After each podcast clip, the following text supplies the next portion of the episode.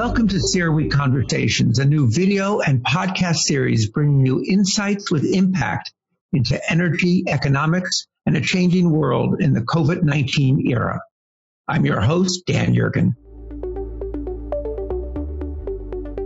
Hello, everyone, and welcome to the CERAWeek Conversation brought to you by IHS Markit. My name is Jim Jansen, and I'm a senior manager in our Clean Energy Technology division, where I lead our research on energy storage. Today, we'll be talking about how energy storage can support the energy transition and how future technology pathways could play out. And I'm delighted to have two fantastic panelists to discuss this with today. First, we have Jeff Brown, who's the president of Powin Energy, a major integrator of lithium ion batteries and energy storage systems. Jeff, welcome to CERAWeek Conversations. Julian, thanks for having me. And we're joined by Janice Lin, who's the CEO of Strategen and a leading clean energy changemaker, who co-founded the California Energy Storage Alliance and most recently the Green Hydrogen Coalition as well. Janice, great to have you on board here at CERAWeek Conversations. Thanks, Julian. So let me set the scene a bit, because with over half of US states adopting renewable energy goals and countries across the world setting ambitious targets for renewable deployment, we really see the need for long duration bulk energy storage heightening. And I think this is further evidence, not just by the curtailed renewable electricity that we're seeing in the grid today, but also by recent events on the west coast of the United States, which are really highlighting the need for resiliency as we are transforming our energy system. So matching abundant, low-cost renewable generation supply with demand throughout the year will require significant deployment of energy storage, including multi-day and seasonal storage, because otherwise, I think we'll very confident in this, clean energy policy goals will not be met. So I'm really excited to discuss this with both of you. Maybe to get started straight away, I'll throw the first question um, at you, Janice, because you're very involved in the street. And why do you think we need energy storage to meet our renewable goals? Yeah, so it's um, my answer to that is uh, quite simple. Is we need energy storage to match production with demand because demand and production aren't always uh, happening exactly at the same time. And energy storage makes renewable energy, which is the lowest cost form of energy at the margin today, dispatchable and able to compete head on with fossil fuels. Historically, we would just have renewable energy when it's created with solar and wind, but with energy storage, we can have it whenever we need it. We can increase resilience and most importantly, I'd like to talk about this later. It's an opportunity to expand the potential of renewable energy even beyond the power sector. Yeah, I think that's, that's a really good point. I think it's not just linked to the power sector, but much wider. And I'm hoping that throughout the discussion, we can kind of link back to that. But maybe um, throwing on the question over to Jeff, um, especially with the not too recent developments on the west coast of the US, to what extent do you see the need for resiliency and the role that primarily battery energy storage today can play to provide that? I mean, I, it is it is the reason that the Powin is is in the business that we are. We started this company, and this initiative, uh, over four years ago to build uh, a product that would enable a renewable and resilient future. Um, as, Janice was saying, renewable energy is, is not dispatchable, despite the, the, the fundamental underlying economics of, the, of what it can do from uh, at a, a, achieving a low cost of energy. But without low cost storage, you have an ability to achieve any of our uh, of our long term renewable goals. And as we're seeing on the grid right now, as as California has taken the lead in transitioning their grid over to a renewable future, they are not going to be able to uh, achieve the resiliency that they need without some long-term capacity assets and, and products like Balance and uh, uh, allow them to achieve that uh, uh goal. Yeah, I'd like to um, jump in and just build on something Jeff said that it, it, it is about achieving our renewable goals. I will be the first to support goals for renewables, very focusing. However, it's not just about achieving those goals for goals' sake. Um, let's face it, renewable energy is the affordable, smart decision for consumers and ratepayers. So, storage is enabling a lower cost, much lower cost supply going forward, and of course, a cleaner, healthier environment. Absolutely. And I think you touched upon a really core issue there. It's, it's an enabling technology fundamentally, right? It doesn't generate electricity, but enables us to achieve those goals, enables us to have a more resilient electricity network. Maybe along those lines, and I'll throw it back to you, Jeff. What technologies are dominating the market today that we're seeing in the United States and globally, um, and why is that the case? The technical challenge of storing energy is something that has been solved for hundreds of years.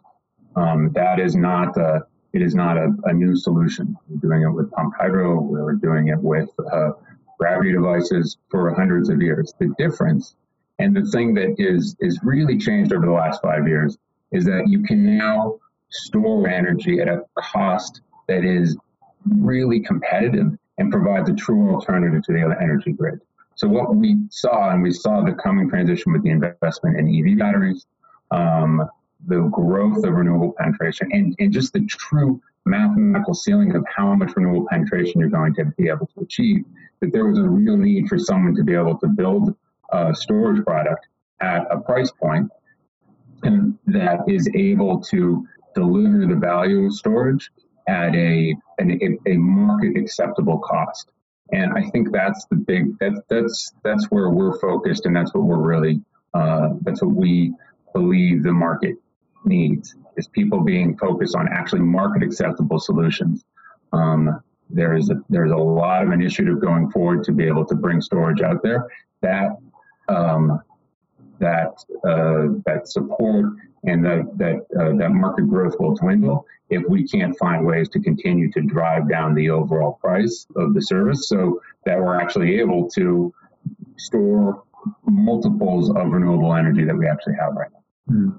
And I think that's a really good point that uh, you mentioned there, storing multiples of renewable energy that we have. And maybe Janice, I know you have looked across so many different technologies and you've been a real advocate across this industry for a long time. So how do we get, or what is driving the need for, and how do we get to a point where we see more longer duration bulk energy storage to actually store those multiples of renewable energy? Because right now, it's still a fairly small amount of storage that we have on the grid. Yeah, this is true. I um, uh, I also wanted to add to what Jeff said a moment ago that costs are falling quite dramatically, especially for lithium ion batteries, buoyed by the underlying expansion of EVs.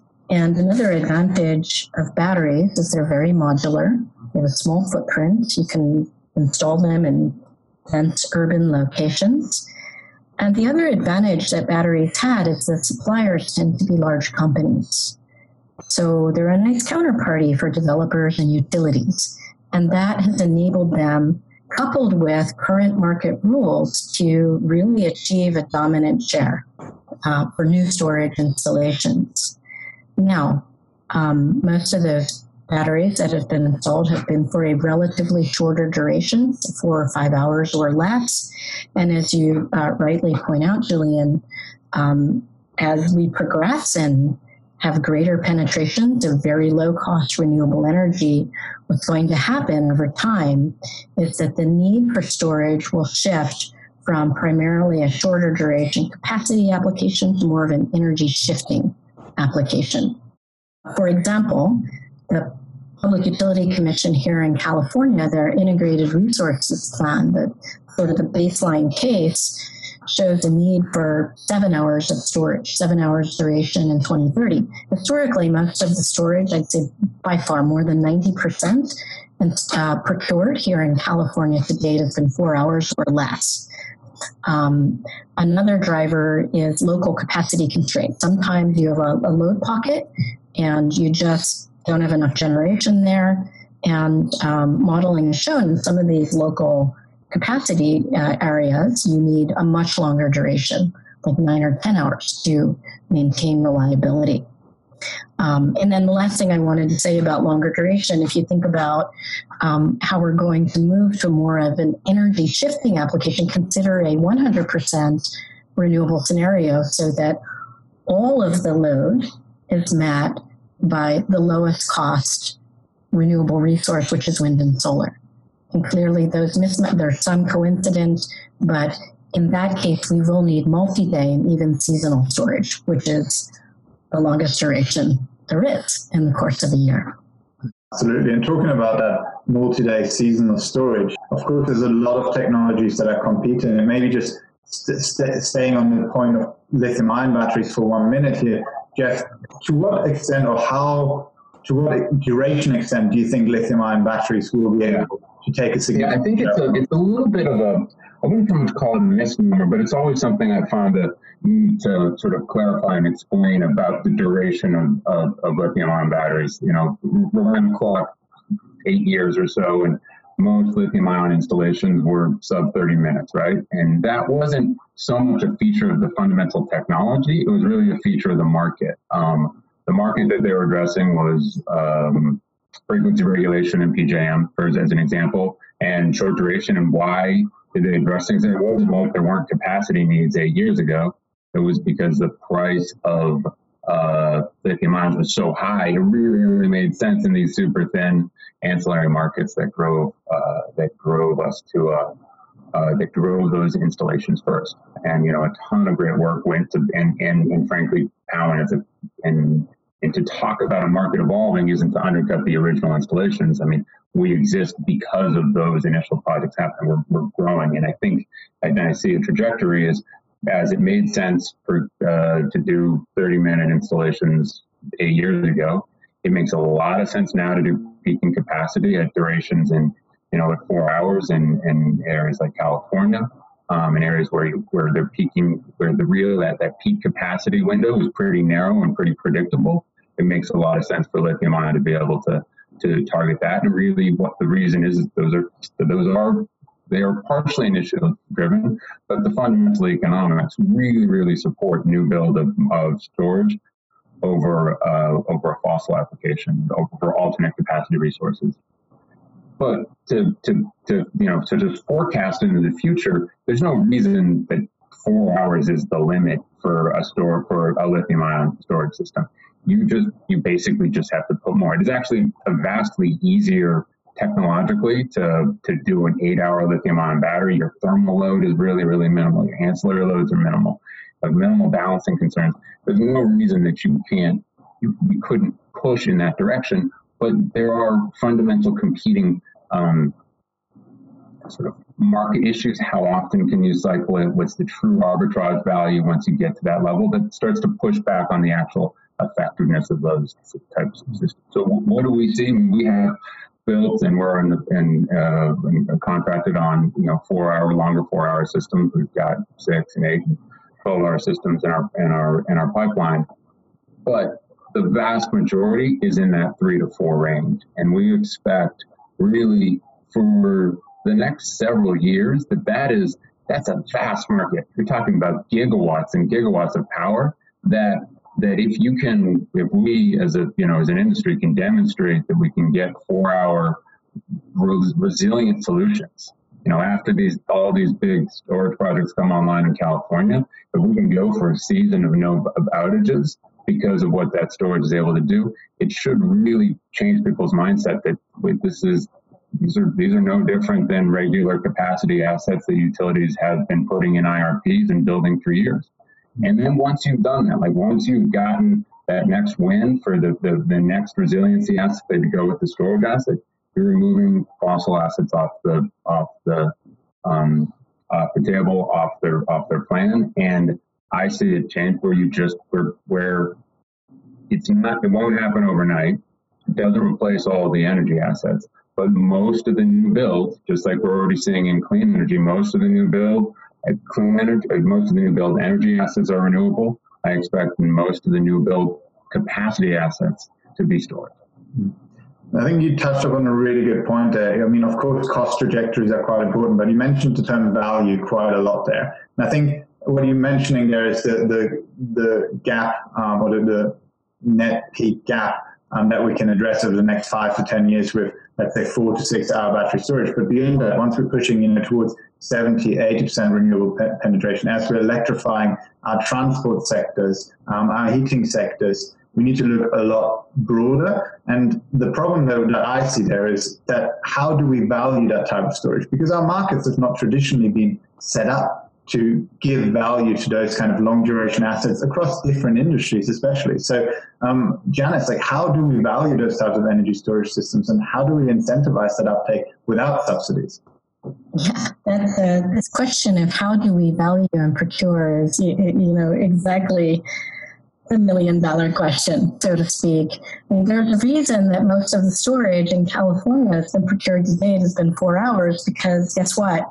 Our resource adequacy product that utilities must buy is a four hour product.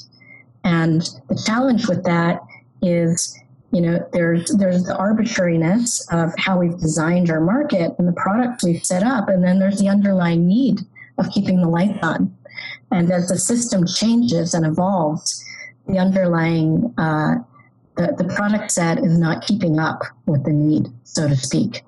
And uh, and, and I do agree. I think lithium ion can do longer hours, but as we start pushing into eight, nine, maybe 10 hours uh, that's needed now in certain local capacity constraints, um, there are a whole diversity of different storage solutions available um, that uh, may separate capacity from energy where the energy component is the size of the tank, and additions in hours maybe uh, you know marginal additions to hours of capacity are relatively cheaper than a more of a solid state um, battery construction like lithium ion. Now that doesn't mean it's either or. Uh, personally, I believe we need a lot of solutions in the grid. There's a lot of grid needs, but uh, this question of long duration storage and uh, personally, the, I believe the reason that we don't have more long duration is because we haven't had the correct market products and compensation mechanisms to compensate long duration storage solutions for the services they provide. For example, um, we have four hours, but you know, if you haven't noticed, we've we've had the some pretty long rolling blackouts here up and down the coast. I heard there was a blackout in Portland too. Um, okay. Maybe we should think about um, valuing and paying storage providers for their reliability contributions to the grid. So maybe um, we should be paying for resource adequacy, not just in this arbitrary four hour block, but it, it's dictated by more of a megawatt or a capacity measure, a power measure, but by the size of the tank. Let's look at the hours that you can deliver. We don't have a product like that today. Um, we don't have a payment mechanism for a storage solution that can provide multi day or seasonal storage. We spend a lot of money on multi day and seasonal storage. It's called fossil fuels stored in the pipeline or in an underground reservoir. But storage is the is the new kid on the block with renewables, and we don't have a way um, of paying for this really low cost, superior alternative. Um, so this is the core problem. Our current integrated resources planning processes um, don't consider the ability to store renewable energy in the form of green hydrogen and use it as a drop-in fuel replacement or as a multi-day and seasonal storage solution. And currently, um, our local requirements are not really planned and procured in a differentiated way than they should be. I'll stop there. yeah, I think that's actually a lot of really interesting points there. And I think the, the essence of what you're saying is there's a lot of great technologies out there, but in many cases we just don't provide the revenue streams or the valuation that actually say, look, this is not an asset like a normal gas peaker plant. This is a very flexible, versatile asset that can provide so many different services to the grid, um, to consumers, to the utilities. And we need to find ways to actually appreciate that value and, and, and provide the relevant um, revenue drivers um, to encourage more technology diversity in a sense as well. And um, maybe Jeff, then on that point of technology diversity, now I know you're very firmly um, you know embedded in the lithium ion space, but you know, you're also looking at the wider landscape and you're looking at other technologies coming in, um, either to compete or be complementary to your technology. How do you think the landscape could change on the technology side? One thing that what, what said that I, I, I, try and make sure whenever I'm talking, we always uh, emphasize this the, the value of storage and frankly the value of the entire energy market is driven by the policymakers. It's driven by the people that create the market. You're totally right. Four hours is it, it, it is not it is fundamentally on some level arbitrary. It was deci- it was based on how they came up with it, but it was it was designed as a way to sort of address some system need, and it was way to address a system need based on the resources that they had available 10 or 15 years ago. I think the really important thing that we can do all as an industry is talk about how the available resources have changed, how the actual price point have changed, how the price point of renewable energy has changed, the price point of storage has changed. And when people design IRPs and takes 36 months to actually get something done, that price point is going to be dramatically different just a few years in the future. And I really, really encourage people uh, that are actually sitting in uh, in the in responsible for designing these IRPs and really thinking carefully about how we how we meet our long term market goals. To you know engage with you know people like Janice and ourselves that actually know what's going to be coming around the corner, know what the actual cost points are going to be. So we have a market that's already designed for that technology when it when it arrives. Um, it's it's really really important. So often we're in a place where the market just isn't like uh, we're like, well, guys, we could do this if you just go change these silly rules. And they're saying, oh, well, it's going to take five years. Like, well, we sort of told you five years ago. So I think, and everybody wants the same thing here, but um, I just think that it's the pace of change, particularly in storage, and that's you know that's where we you know live and breathe every day. So that's that's what I'm thinking about. But I think it's across the entire market is really, really significant, and it's worth it for the people that are, um, you know, that have the responsibility of designing these future markets. They are the ones that will create this. This nothing gets built without the market being there. I can't just will batteries onto the grid. It's going to get paid for.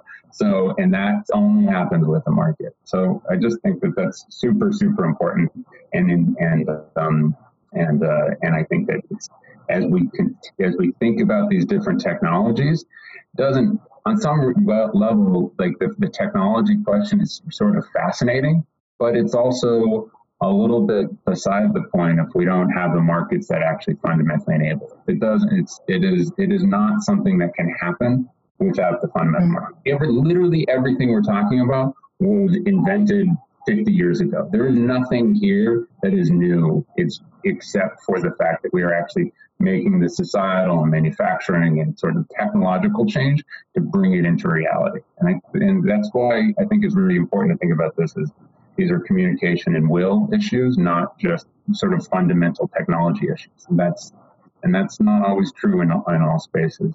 Uh, we just quickly to, your actual question of what are we, what's actually coming around the corner. Um, yeah, I mean, we are my technology. Not, I mean, it's outside of just you know light bedtime reading around the storage, the the what type of uh, long duration storage is coming, and there's some really fascinating stuff and some awesome work being done. Um, uh, we really focused on the near term improvements in lithium batteries. Like Talon is intended on we want to bring product to market. So we're looking at stuff that is not 10 years out. We're looking at stuff that's three years out. We're looking at not, not a, we're not looking at a lab bench. We're looking at stuff. What is about to hit the market? What can the developer, what can the utility actually plan for? What are those price points? And frankly, it's super exciting. You know, we're seeing batteries, lithium ion batteries, cycle them every single day for 20 years. You're talking about basically matching the lifetime of a solar project. Um, that's a that is, and now you're talking about being able to do this. It, people sort of you sort of keep presuming there's some floor here we're seeing some the forward parts that we're getting and actual real bids is very, very aggressive. I continue to see this, uh, pick a number on it, five to seven percent reduction in overall system delivered cost uh, for the foreseeable future. And every year that that happens, your total addressable market gets bigger. You get more investment, you get more capital going to it, we're just now at the stage where we're sort of a big enough industry for people and banks and financing to be paying attention to us. Um, that is that is not going away, and and um, and I think you know I'm happy to dive in deep on the chemistries on some of this stuff. But fundamentally, we we really look at this technology as a dollar per kilowatt hour. It could be 12 different lithium ion variants, which there's some really great forecasts of which ones they're going to be. But we we care about the service. We care about the value that the great gets. Um, so that's a that's a non-answer, Julian. But I actually think it's a really good point because you're showing the investment that's coming in and, and the pathway we're on for the for the short term. And so maybe if we think about long term, what you said earlier, Janice, I want to kind of come back to that as a final point. So you said it's not just about the electricity sector, right? This is a much broader issue. And I think when we look beyond the next three to five years, tackling that issue of sector coupling and cutting across different industries with storage as a key enabling technology, uh, that's really going to be the really difficult thing to think about. I mean, we're already in a challenging situation, but that's where it's going to be very difficult for both the industry and policymakers and regulators to get a head around this and, and bring this together. So, how do you see that playing out? Well, um, very exciting times indeed. And uh, I, I, on the this issue of regulatory innovation, it is so key um, to innovate on the market design. That's what CESA, why CESA was formed. Um, really, is, is to chart a pathway forward in partnership with our policymakers and regulators, so that storage can compete head on with status quo solutions. And what I wanted to say about that is the, the market innovation is equally as important as the technology innovation, and they can't happen in isolation. One informs the other, um, and vice versa. Uh, and the innovation that happens in the market also doesn't happen in a vacuum. And uh, technology companies like Powin and others can engage with utilities and regulators to um, encourage that innovation because sometimes you don't even realize a market innovation is possible unless you know there's a technological capability to deliver those services. And if the regulators don't know that, how, how would they design the market? And and the very act of pushing the market in a certain direction may enable a whole class of technological innovations to flourish and succeed. So it's a, it's a real give and take. And uh, and I mention utilities too, because they're a very important stakeholder in all of this. And, um, you know, they're facing lots of challenges to their business model. It's no longer a centralized planning model. There's technology all over the place. We have distributed resources. We have uh, now greater, as you say, Julian, sector coupling between, say, power and gas and transportation through EVs and hydrogen and fuel cell EVs we always thought that uh, storage was a bit of a silo buster because in the power sector, it fits in transmission, distribution, generation, and load. And then when you start thinking about other forms of storage and, say, using green hydrogen as a storage mechanism, well, that's a really super flexible molecule that can now take renewable energy and decarbonize the gas sector, gasoline, diesel, even sectors that we thought were never possible to decarbonize, such as long haul aviation and shipping. So it's really changing the name of the game. And when you think about things, when you say it's really hard, um, how we think about stuff, how our governments organize, our planning tools, we're just not set up to tackle these kinds of multi-variable, multi-sector optimization questions. Certain places in the world are a couple steps ahead. Um, I'd like to give a nod to uh, Europe, Germany, Denmark. They've been thinking about this a long time, so we have a lot to learn from them. Uh, Australia, I think, has been on it for some time as an export commodity. But um, on the other hand, it's hard, but it's also a huge, huge opportunity for everybody involved, including the incumbent oil and gas industry, which is important because if you want progress to happen fast, the fastest path to, prog- to progress is one where everybody wins. Absolutely. And I was going to summarize our discussion, but I think that's such a great ending on that, Janice. So thank you guys so much for that engaging discussion. I really enjoyed it. It's a great topic to talk about, and I think we could all talk about it much, much longer. But thanks so much for joining us today for CERAWeek Conversations, and I hope to be speaking with you soon. Thanks again for tuning in to another CERAWeek Conversation presented by IHS Markit. For the complete video series and previous episodes, visit us online at CERAWeek.com.